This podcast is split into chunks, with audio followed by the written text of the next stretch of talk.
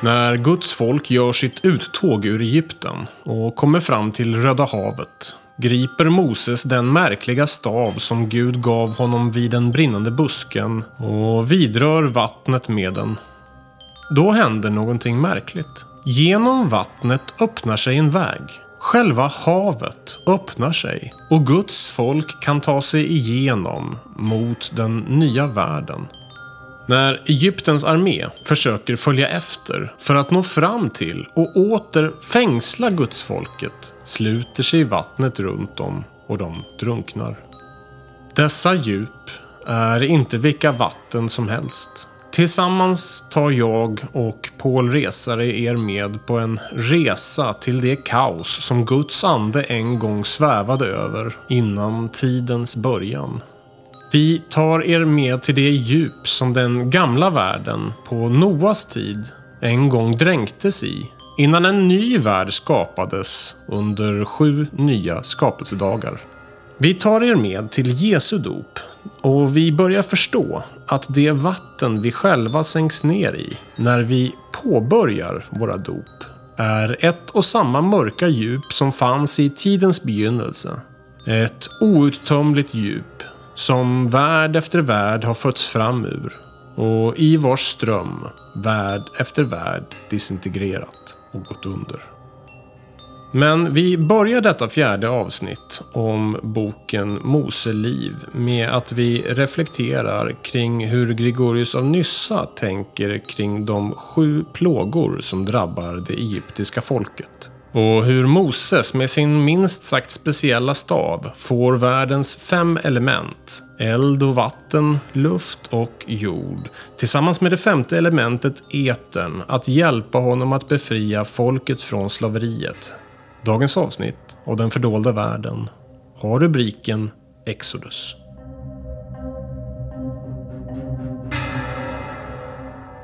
Eh, Exodus, det är ju eh, grekiska och betyder uttåget.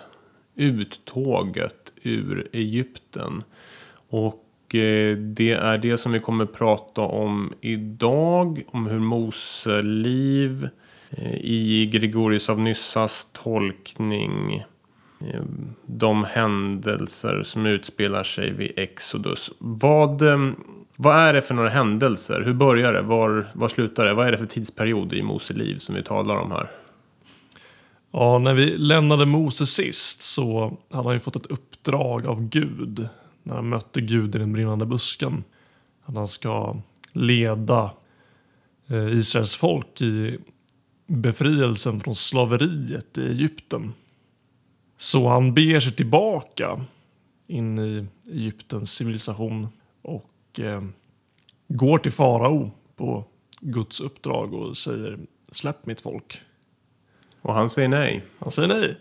Eh, och som en följd av att han inte vill släppa Israels folk så inträffar eh, massa jobbigheter för egyptierna. Som till slut leder till att eh, Israels folk kan eh, ta sig loss ur slaveriet och bege sig ut ur Egyptens civilisation. Och eh, den sista saken som händer som verkligen befriar dem det är att de går igenom det som kallas Sävhavet eller Röda havet.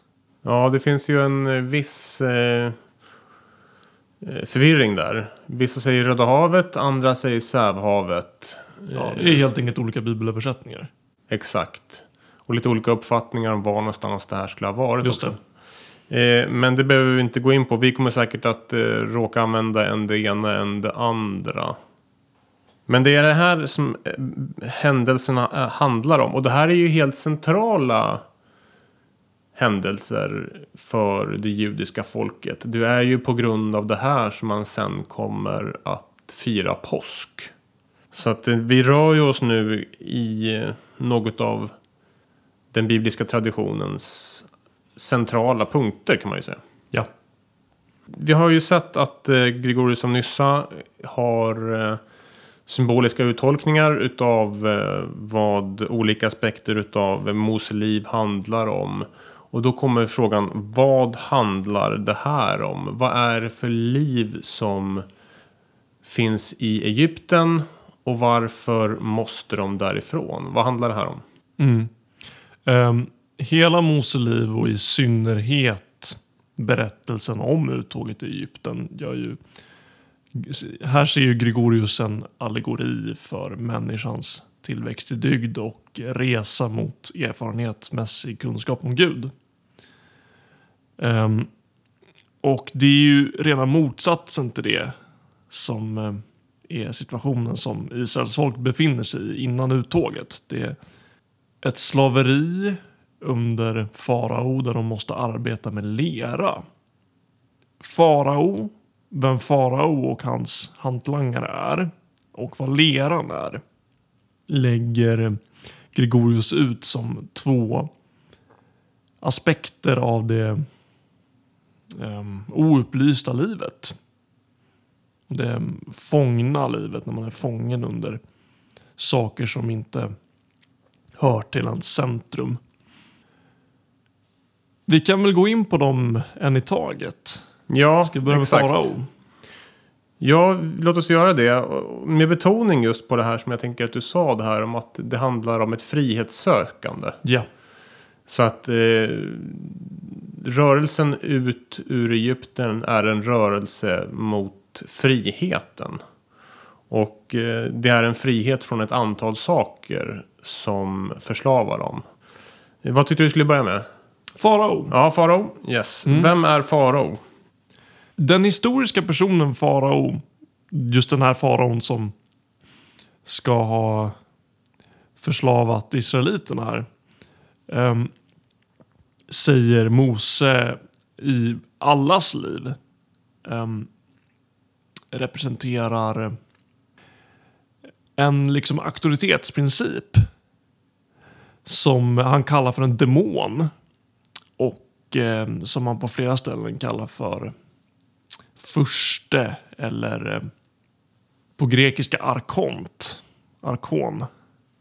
Och då kan man ju tänka så här, jaha, okej, vad har vi för politiska makter som hindrar oss från att växa i dygd idag? Ska man börja sortera? Är det, Precis, ska vi göra revolution? Är det det, som är poängen? Är det politiska partierna eller är det andra saker? Mm. Vad, vad säger och Nyssa? Nej, det är varken någon ideologi eller någon person som är utanför oss utan det är någonting som finns i oss och som vill dra oss från att se upp mot himlen och längta efter Gud och vill att vi ska titta ner mot jorden eller det som vänder blicken från det gudomliga och eh, som eh, får oss att se mot lera. Och lera är en massa olika saker man kan sträva efter i det yttre som inte handlar om att längta efter Gud. Gregorius Nyssa tänker sig alltså att eh, det som Mose gör och den som farao är och processen att ta sig ut ur Egypten. Det är så att säga inre processer i varje kristen människas liv i den mån han eller hon vill eh, arbeta utifrån premissen att man söker det han kallar dygd som inte kanske nödvändigtvis är bara det som vi normalt sett kallar för dygd. Men det här är alltså en inre resa. En resa från ett sorts slaveri Eh, till en större frihet. Jag tänker tillbaka på det som jag och eh, Maja talade om i vårt samtal om eh, Hjalmar Ekström. Han säger ju att människan är bergtagen av egot. Alltså att människan är liksom på något sätt ockuperad av en främmande makt. Det finns någon sorts ont väsen som har tvingat in människan i ett sorts begränsat liv. Här har ju eh, Gregorius av Nyssa eh, samma uppfattning. Det är en främmande makt. En egyptisk kung. En arkont. En demon. Demon, exakt. En härskare. Eh, som eh, låser fast oss vid en begränsad aspekt av tillvaron. Man kan också tänka på, vi pratade i förra avsnittet om eh, hur ljuset från den brinnande busken kontrasterar Gregorius mot stjärnornas ljus. Mot olika fjärran himlakroppar. Gud är inte de här fjärran himlakropparna utan Gud är ljuset som kommer från törnebusken. Just det. Och eh, det här begreppet arkon hos Paulus.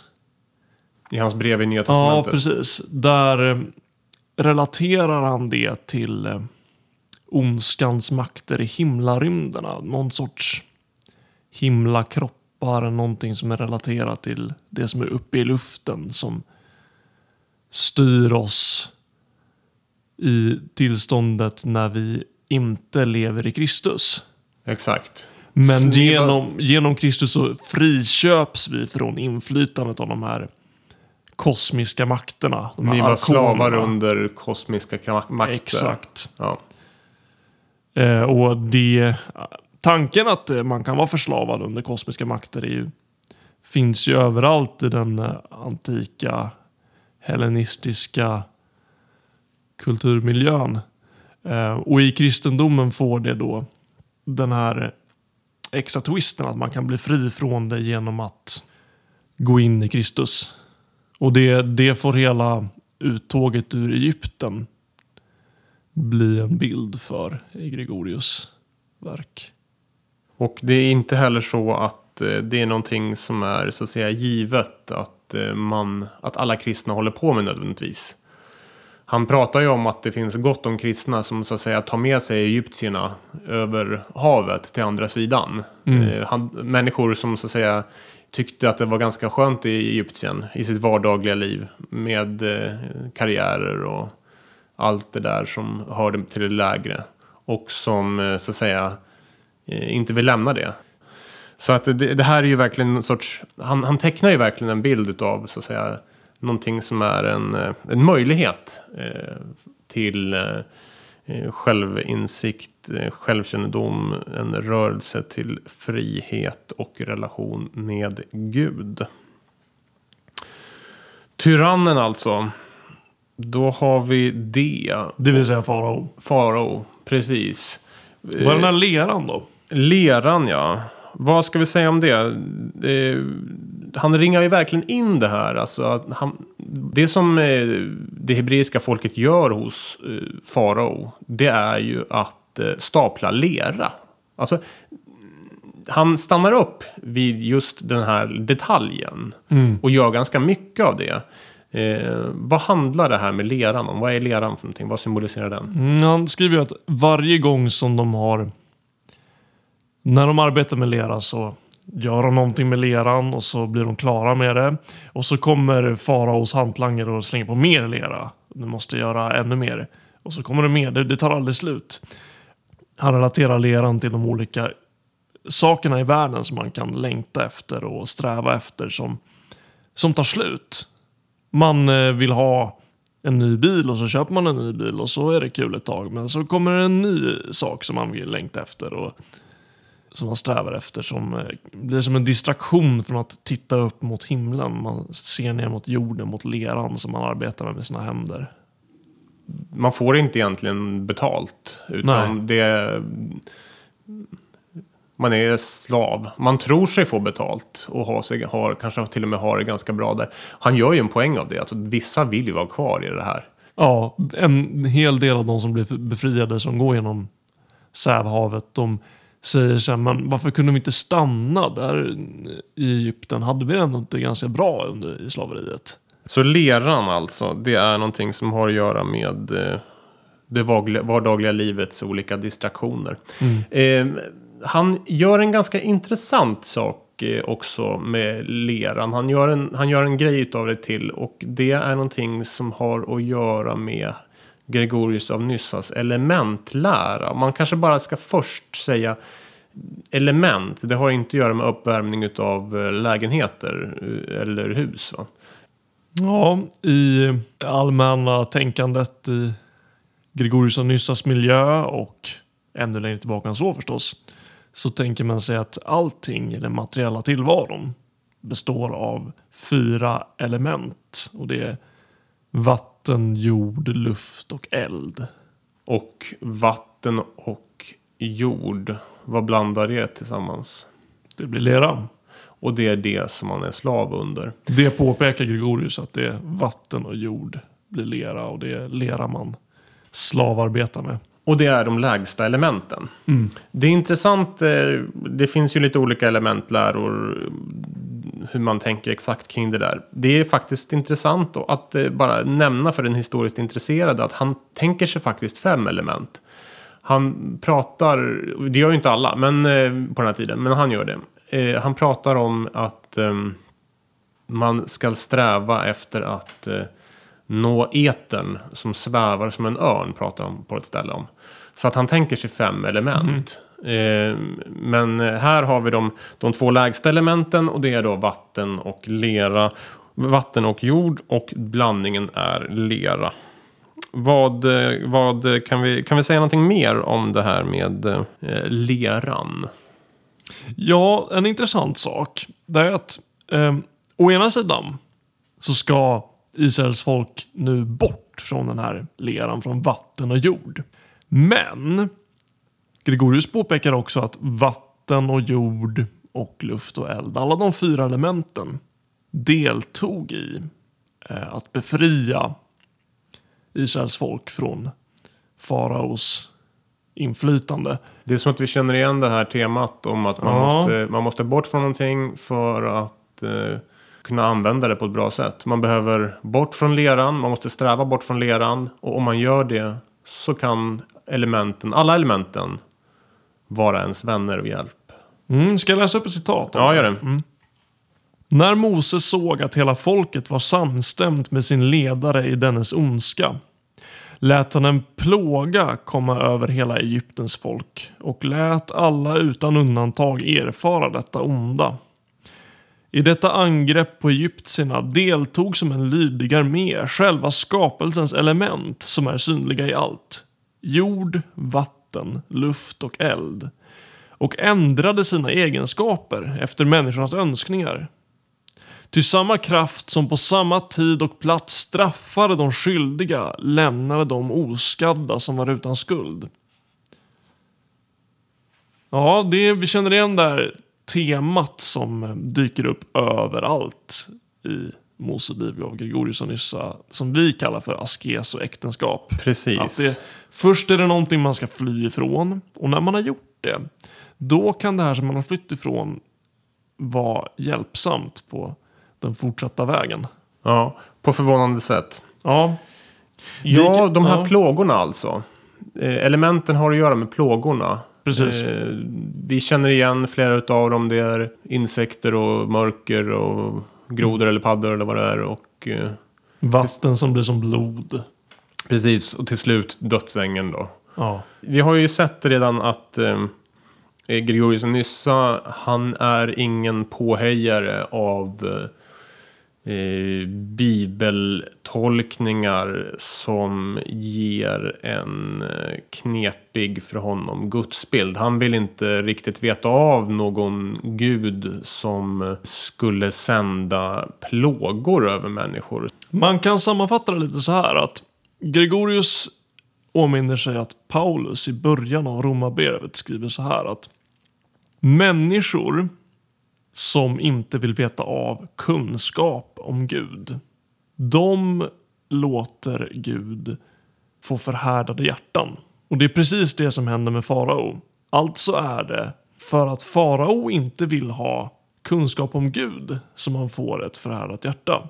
Och där, då händer alla de här plågorna. De lever i ett tillstånd som karaktäriseras av de här jobbiga inre tillstånden som de här plågorna symboliserar. Till exempel en sån plåga som grodorna lägger Gregorius nyss, nyss ut som att det är eh, att söka efter yttre njutningar. Och eh, en person som söker efter yttre njutningar och har det som sin primära grej i livet, de söker efter grodor och då blir deras liv fyllda med grodor. Och egyptierna, de eh, längtar efter grodor och det kom grodor. Det är ett exempel på hur han lägger ut plågorna. Och det, det handlar inte, enligt Gregorius, om materiella katastrofer så mycket som eh, egyptiernas...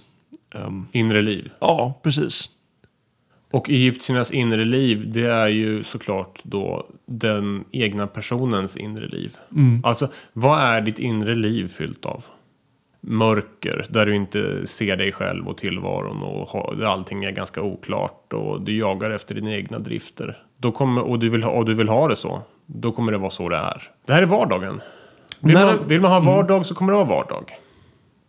När det var mörkt i tre dagar för egyptierna, då lyste solen lika mycket för egyptierna som för israeliterna. Men israeliterna såg solens ljus. Men det ville inte egyptierna göra, så då såg de bara mörker. Så frågan handlar helt enkelt om eh, vad man vill. Ja. Vad man strävar mot. Och det där kommer vi komma tillbaka till också i eh, ett senare samtal. Det här med viljan och dess eh, position i så att säga alltihop. Okej, då har vi lite grann andra saker. Vi har ju redan pratat om det här med eh, askes och äktenskap som ett bärande motiv. Vad, vad hittar vi mer av askes och äktenskap eh, när vi tänker på uttåget? Ja, alltså om man zoomar ut och kollar på hela, hela den processen så kan man ju se askes och äktenskap överallt. De lämnar ju en stad och en civilisation och ger sig ut i vildmarken, som vi nog redan har påpekat, för att ta sig till det förlovade landet, det utlovade landet som Gud har lovat att befria dem till. Där det kommer alltså vara en ny civilisation. Så Israeliterna lämnar sitt gamla centrum, ger sig ut i periferin för att hitta ett nytt centrum där. De lämnar staden eh, Kairo eller Festat som den hette på den tiden. De beger sig ut i vildmarken och de finner till slut Jerusalem. Så askes från Kairo, Festat och till slut ett äktenskap i form av Jerusalem. Från en väldigt ordnad tillvaro till kaos. Genom kaos går de ut för att finna en ny ordning.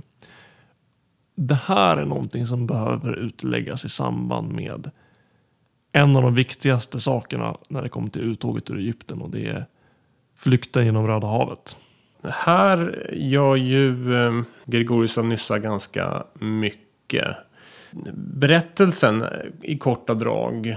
Det är ju att eh, till slut så har det israelitiska folket fått tillåtelse att lämna sitt slaveri. De ger sig iväg. De kommer fram till Vasshavet. Eller Röda havet. Och där så upptäcker de att eh, den egyptiska hären har ångrat sig. Farao har bestämt sig för att ja, det kanske, vi kanske ändå ska behålla våra israeliter i fångenskap och slaveri. Det är ju ganska bra att ha dem. Va? Så han skickar sin armé och eh, det ser israeliterna. Och då tar Mose sin stav den här märkliga staven som vi pratade om i ett tidigare avsnitt. Och sen så tar han och rör med staven i vattnet. Och då öppnas det en väg. Och israeliterna tar sig igenom vattnet. Men när egyptierna försöker ta sig över så dränks de i vattnet. Gregorius av Nyssa poängterar att det här är liksom inte bara vatten som ett av elementen eller eh, vanligt eh, vatten som man kan ta och åka på eh, semester över med en båt eller som man kan ta och bada i eller ha det trevligt i på semestern. Utan det här vattnet, det bär ju på en, ett mörker. Det finns mörka konditioner som eh, som eh, han är högst medveten om som hänger ihop med ett antal olika saker. Och de sakerna är då dels skapelseberättelsen i Genesis, alltså första Mosebok. Eh, dels berättelsen om Noa och dels Jesu dop. Och det det handlar helt enkelt om det är den här insikten. På hebreiskan så står ju det ord som står för djupet. Det är ju tehom. Och eh, det här eh, djupet och det här vattnet som det pratas om på alla de här tre ställena här i, i, vid uttåget vid berättelsen om Noa och vid Genesis. Eh, det här ordet teohom, det är ju den hebreiska varianten av ett begrepp som finns på den här tiden i andra kulturer, alltså tiamat. Eh, det här är en kaosdrake. Det är liksom en sorts kaotisk makt. Det är en sorts urtidsbäst, en sorts kaotiskt monster som hänger ihop med det här vattnet. Och vi märker det där i eh, till exempel så finns det eh, en, ett ställe senare i Bibeln där människans, eller snarare tillvarons skapelse beskrivs som att Gud så att säga dräper kaosdraken. Det är det som så att säga är, är själva skapelsen. Leviatan. Ja, och det här är ju då så att säga någonting som går igen i andra kulturer runt omkring. Det är ingenting okänt. Det här är någonting som den judiska kulturen delar med andra folk på den tiden. Alltså att man tänker sig att eh, det finns en sorts ursprunglig ordnande av kaos av en ljusgud. Så att en ljusgud dödar eller ordnar det kaos som från början finns. Det här är ju någonting som såklart eh, vissa människor kanske reagerar på. Alltså det här att eh, eh man eh, tänker på att, eh, ja men vänta nu ett tag, skapade inte Gud allting ur intet? Eh, och jo, det, det, har, det, skulle inte Gregorius av Nyssa i och för sig heller ha någonting emot. För han skulle ju kalla det här kaoset för ett intet. Till skillnad från Gud som är. Alltså Gud är beständig, men det här är ju kaos. Det har en obeständighet över sig. Så att det här är någonting som är obeständigt. Eh, det är lite kul i eh, Sör, Sören Dalevi, biskop i Svenska kyrkan, i hans eh, nya barnbibel så möter man ju den här uppfattningen. Eh, om man bläddrar till eh, sidan om skapelsen så ser man att eh, där så ordnar Gud kaos. Man, kan, man ser hur Gud så att säga, skapar världen och eh, då är det ganska kaotiskt där i början. Mm, det står allting var huller om buller. Och det, det, det ska tydligen vara samma ord som i Bibel 2000 översatt som jorden var öde och tom. Just det. Så att eh, den här, här har vi en sorts eh, hotande, yttre, kaotisk tillvaro. Eh, och det är ur den här kaotiska vattnet som så att säga världen dras fram. På grekiska är begreppet eh, bathos eller eh, abyssos. Och det kommer vi se och sen, det har vi ju nämnt att Paulus, han ser ju positivt på det här begreppet. Han pratar om djupen hos Gud. Så att det här är någonting som har en sorts ambivalent eh, tolkning. Å, andra sidan, å ena sidan så pratar ju Paulus om djupen hos Gud och eh, det används på något väldigt positivt sätt här som någonting som världen skapas ur. Å andra sidan så är det någonting djupt farligt och kaotiskt och hotande. Och när, i, när Noa tar och eh, är med om att världen, så att säga, att det börjar regna och han eh, lever sitt liv i arken tillsammans med de här få människorna som är kvar. Då får man liksom tänka på det faktum att det, det, det är en berättelse som är ganska lik skapelseberättelsen. De här, den här tanken på de sju dagarna dyker upp igen. Alltså allting återgår på något sätt till kaos. Man kan ställa sig den här frågan. Är det verkligen samma värld som så att säga framkommer före och efter att floden har ägt rum? Eller är det en ny värld? Det är en öppen fråga. Författaren till första eller andra Petrusbrevet är övertygad om att vi lever i en ny värld. Exakt. Den förra världen gick under helt. Så att det var en ny skapelse som ägde rum. Det fanns en värld en gång i tiden. Som eh, där ja, sådana här personer som Adam och Eva och Enok och de där levde. Men sen gick den världen under. Och Gud lät allt i den världen återgå till kaos. Han dränkte den. Inte mm. så att den, han, han lät den en gång igen torrläggas. Den här gamla världen går under. Han släppte det där med en uppdelning mellan vattnen ovan och vattnen nedan. De, det regnade in från båda håll. Och Precis. så blev allting vatten igen tills det kunde träda fram land. Ja, det, det, man får väl, alltså själva världsbilden som framkommer om man läser i första Mosebok. Det, Där tänker man ju sig alltså att eh, först är det kaos. Och eh, så skapar Gud så att säga en sorts hålrum i det här kaos. Och i det där hålrummet så finns människans värld. Och det som händer vid berättelsen om Noa det är att det börjar regna ovanifrån och det tränger upp vatten underifrån. Vattnet kommer från båda håll. Så att säga, det fäste som Gud har skapat för att skydda så att säga, världen från vattnet. Det, det omkringliggande kaoset. Mm. Det lät, låter Gud ta och upphöra existera. Och världen går under. Det är någonting av det som händer nu.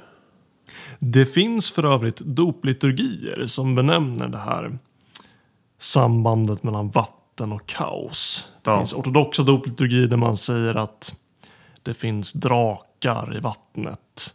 Och eh, i västkyrkan under delar av historien har man blåst på vattnet in, inför dopet och sagt att anden svävade över vattnen i, i början innan världen blev till. Så dopvattnet är kopplat till det här kaosvattnet.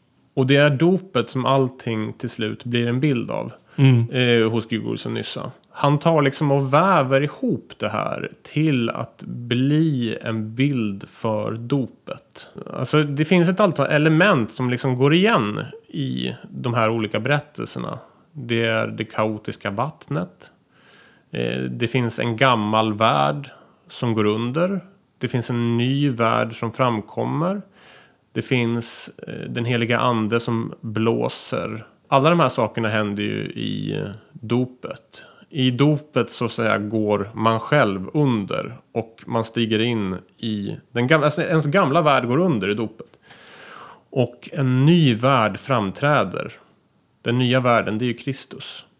Och det är ju till och med så att eh, det finns till och med sådana detaljlikheter som att eh, eh den här duvan som finns i berättelsen om Jesu dop. Som där identifieras med den heliga anden som blåste över vattnen i begynnelsen. Exakt. Den landar också på den nya jorden ju.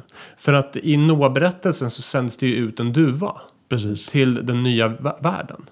Så att de här berättelserna, de, de bär på gemensamma element som är helt identiska. Och de dyker också upp nu, återigen, här i berättelsen om uttåget ur Egypten. Det står inte bara vatten i den hebreiska texten. Det står tehom. Och det är anden som blåser och så vidare. Alla de här sakerna dyker upp igen. Eh, och det är en gammal värld som går under, Egypten. Och det är en ny värld som de stiger in mot. Och den världen är det heliga landet, det förlovade landet. Det nya Jerusalem till slut. Inte bara Jerusalem utan också till slut det nya Jerusalem. Alltså, allting når sitt eh, klimax i Jesu dop. Det här är så att säga en, eh, en del på den resa, den väg med stort V som eh, till slut blir Jesu dop och varje människas dop. Och det är också döden och uppståndelsen. Det förekommer ju också att man i postliturgier läser just berättelsen om Sävhavet, att, att man går igenom det. Så att här har vi en sorts bild av dopet. Det är också intressant, tänker jag, så här att man kan ju tänka så här, jaha, okej. Okay Dopet. Ja, det var någonting som jag var med om när jag var liten. Jag har inga minnen av det. Eh, det var någonting som skedde där. Det kanske inte gör så mycket nytta för mig nu. Man kanske teologiskt, om man så att säga lever ett kristet liv så kanske man så att säga ibland pratar om att ja, man kanske ska leva i sitt dop och sådär. Eh, jag tror så här att i många kristnas liv så är dopet ganska frånvarande. Eh, man är mer van vid att resonera kring nattvarden. För att den är, i alla fall om man till exempel är svenskkyrklig, så kanske man lever i någon sorts majoritetsaktig församling där det är, som är ganska vanlig nu för tiden att man ganska ofta firar nattvard. Det är standardmässigt nu för tiden i Svenska kyrkan. Om man är baptist så kanske man tänker en del kring dopet. Men jag tror att det här med dopet, det är någonting som eh, kanske inte är någonting som man tänker på jättemycket. Jag skulle säga så här att en av de saker som som blir en positiv aspekt utav att eh, leva med Gregorius av Nyssas eh, tolkning utav eh, de här händelserna. Det är att dopet blir mycket mer närvarande för en. För att man ser, man börjar förstå vilken enorm sak dopet är. Dopet, i dopet så gick jag under. Och nu kan jag stiga in i det var jag sänktes ner i kaoshavet. Det finns ingen avgörande skillnad mellan det som hände med mig i dopet och när världen skapades. Alltså ibland så hör man, ibland så hör man ju så här. Eh, ibland så hör man eh, präster säga om vetenskapsmän som håller på med stamcellsforskning och sånt där. Så här, typ att ja, de, de leker med livet. Nu skulle inte jag säga att präster leker med livet. Men varenda gång som en människa döps av en präst så går, går en värld under och en ny värld skapas. Och det är mycket, mycket större än vad någon stamcellsforskning eh, kan vara. Det är mycket eh, djupare. Djupare. Ja, djupare. Djupare. ja, verkligen. Så det här, det här, här rör vi oss liksom så att säga vid existensens eh, eh, Eh, själva gränser egentligen. Och eh, då, det här handlar ju då såklart om att, eh, att upptäcka det här. Och bli medveten om det. Alltså, det finns en, jag tror att det är Gregorius av Sinai, en hesychastisk teolog som förekommer i en skriftsamling som heter Filokalia. Han säger så här att hela det hesychastiska, hela det mystika livet handlar om att inse vad som händer i dopet. Jag tror att det är någonting av det här som han talar om. En värld går under och en ny värld öppnas. Och det är verkligen en helt ny värld. Där Kristus är allt överallt. Att stiga in i sitt dop, det är någonting som vi gör hela tiden. Och det är därför som, om vi läser Nya Testamentet, så märker vi det här att eh, det finns eh, Jesus själv, han pratar om dopet som någonting som pågår. Det är ingenting som har ägt rum. Han till och med, det, do, det dop jag döps med, Mm, det, detta säger han nu långt efter att han döptes av Ja. Johannes döparen. Själva dopakten. Och så säger han att det dop som jag döps med, kan ni döpas med det? Han till sina lärjungar. Ja, och det, slutsatsen är ju till slut att det, det ska de absolut Ja. göra. Så dopet som eh, baptisomai. Alltså jag är i en process av dop. Mm. Just nu döps vi. Det är inte så att jag döptes eh, för 36 år sedan. Man kan väl säga att jo, på ett sätt. Det är den här paradoxen som finns överallt i det kristna livet Ja. med redan nu, men ännu icke. Ja, det, Det är, det är både allt det, frälsningen är fullständigt genomförd. Men den är också på gång och den är, håller på. Ja, å ena sidan så lever vi osynligt i det nya Jerusalem genom dopet som vi har gått igenom. Å andra sidan så envisas vi med att eh, hänga med våra inre egyptier och våra grodor i vår- vårt mörker. Och tänka att den här fångenskapen i Egypten var inte ganska bra ändå. Ja, Den det, det får man Adam. trassla med. det är därför man trasslar med.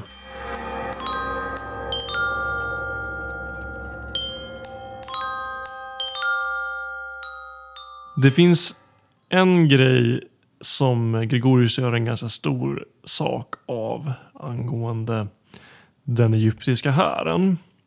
Men den är nästan lite för stor för att få rum i det här avsnittet. Det handlar om att själen har olika lager. Just det. Men eh, en sak som man kan säga ganska kort. Det är det här att Mose, han är ju israelit men han är också egyptier genom adoption. Eh, Mm. Han, är, han har en, eh, ett dubbelt medborgarskap.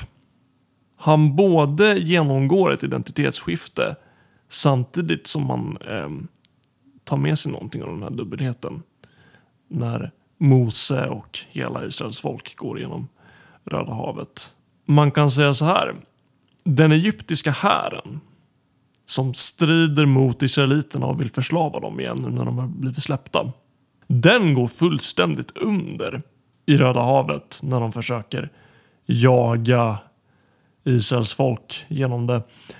Men Israels folk har ju också tagit med sig en massa guld och ehm, ädelstenar från Egypten innan de ger sig ut här. De tar med sig det och de för det faktiskt genom Röda havet. Så de har tagit med sig någonting av egyptisk identitet och det som hör till egyptierna helt enkelt. Eh, samtidigt som det i det egyptiska som vill förslava dem har gått under. Så här ser vi den här med askes och äktenskap igen och framförallt så senare kommer de att bygga ett tabernakel. En boning för Gud. Och det här påpekar Gregorius.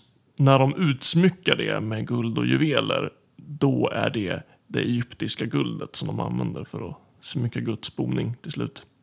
Så det, det finns både ett, en, en befrielse från det egyptiska men det är också en, en, en ny användning och ett, ett nytt syfte för eh, något av det egyptiska som träder fram efter att de går genom Röda havet.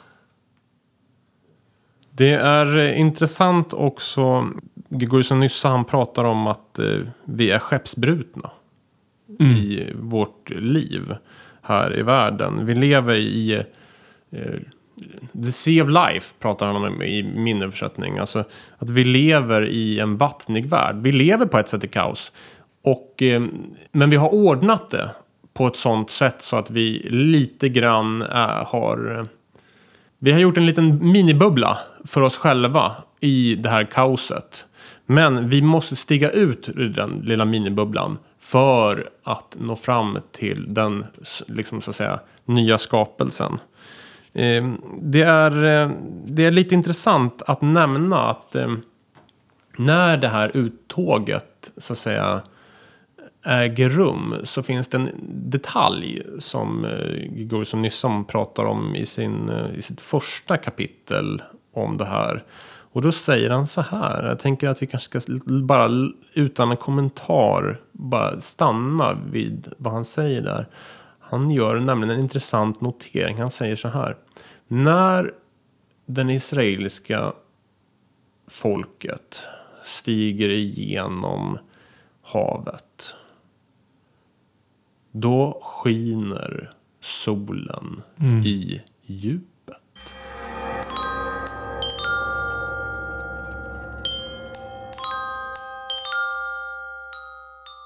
Du har lyssnat på Den fördolda världen. En podd om kristen mystik och det inre livet. Vår hemsida finner du på denfördoldavarelden.se. Där finns också en lista över kommande avsnitt. Bilder från inspelningar, de konstverk och ikoner som refereras till i samtalen samt annat av intresse kan man finna om man går in på Instagramkontot Sällskapet Nos. Om du uppskattar poddens innehåll skulle vi vilja be dig att prenumerera på podden och ge den en positiv recension i ditt podcastprogram. Det hjälper oss att nå ut till fler, så vi är mycket tacksamma om du gör det. Om du vill vara med och fortsätta samtalet är du varmt välkommen till vår Facebookgrupp. Den fördolda världen.